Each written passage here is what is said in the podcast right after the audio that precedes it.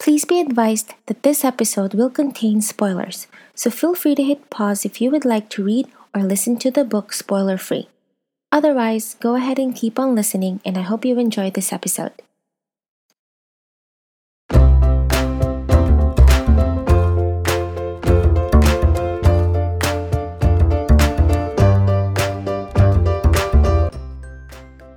Hi everyone, this is Yvonne, and welcome to She Reads Again.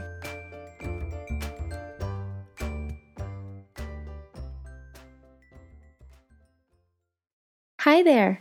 Oh my goodness, this podcast has been an idea that I've been toying with for the past few months, and I tend to overthink things, and this podcast has been a victim to that overthinking process. So I'm just glad that I'm actually sitting here and recording an episode for you guys.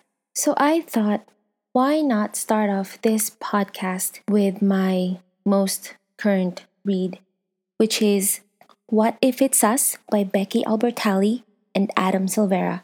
I actually finished reading this book a few days ago I finished it at one o'clock in the morning, and I did not know what to do with myself when I was done reading it. It was weird because I was sitting there and I was stuck between wanting and not wanting a sequel. And so we have these two main characters, which are Arthur and Ben. Arthur is from Georgia. He is staying in New York for the summer because he has an internship with his mom's firm. He likes Hamilton and he's gay. Ben, on the other hand, lives in New York and he's in summer school and he is also gay. The book is divided into two parts, plus the epilogue. The first part is called What If. Now, this first part pretty much deals with the what ifs in the beginning of a relationship. Arthur and Ben met when Arthur is out on an errand and Ben is pretty much out and about because he was gonna mail a box of his ex boyfriends. And they meet each other, they go inside the post office, they talk, and they pretty much hit it off. Like you could see the chemistry from just reading their conversations. And it's amazing. And it's it was just fun to see that they are good together. But as fate would have it, they did not get each other's numbers I don't even recall having them give each other their names. And so that whole section of the book is the two of them trying to look for each other all over social media and up to the point where they were thinking about going to Craigslist and posting on the missed connections section just so that they can find each other. And lo and behold, Arthur actually went through with it and Ben actually saw the flyer Arthur posted up. The next part of the book is called It's Us, which I find to be very fitting because this is when Ben and Arthur start dating. So their first date was at an arcade, and we find out that Arthur is not an arcade person. So the date didn't really go as planned. And so Ben decided that Arthur can plan their second first date.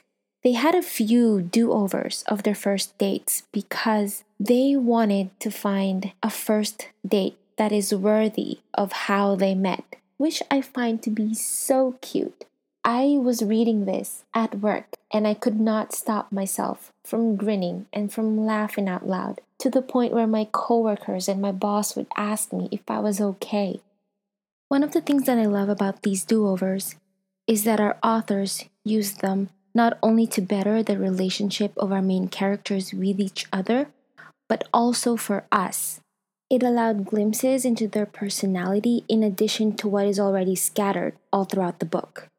The story dabbles a little bit about friendship as well because Ben and Arthur, they both have a separate group of friends and things happen within their own circle of friends that they had to deal with. I think my favorite part is when Dylan, who is Ben's best friend, ended up at the hospital after a panic attack. This happened after Ben and Arthur broke up because Arthur found out that Hudson, who is Ben's ex boyfriend, also goes to the same summer school or summer class that Ben is attending. And Ben was not able to inform Arthur about it, and Arthur found out and he just lost his mind about it. He got so upset. And then he finds out that Ben didn't throw away the box that he was supposed to mail to Hudson, and that kind of drove him over the edge that he was just not having it anymore and he broke up with Ben right there.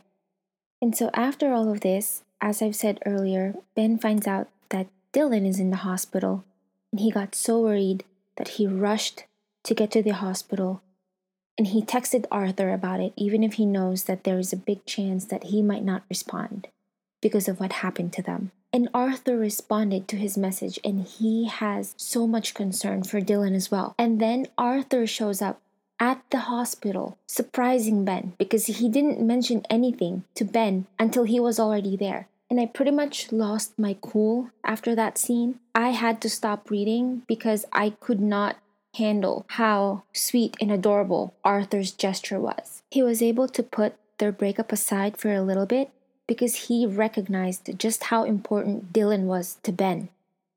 I was a bit sad when they actually had to break up at the end of summer because Arthur had to go back to Georgia. In my mind, I was thinking, why can't they try?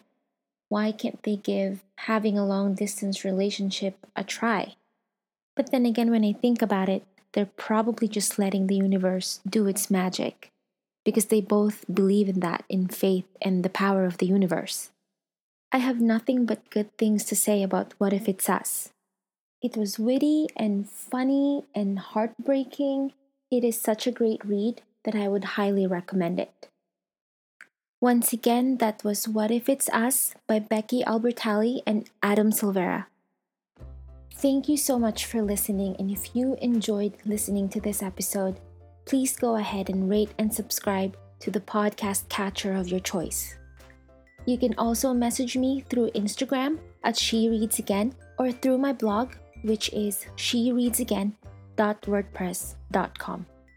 Once again, thank you for listening, and I will see you in two weeks. Bye!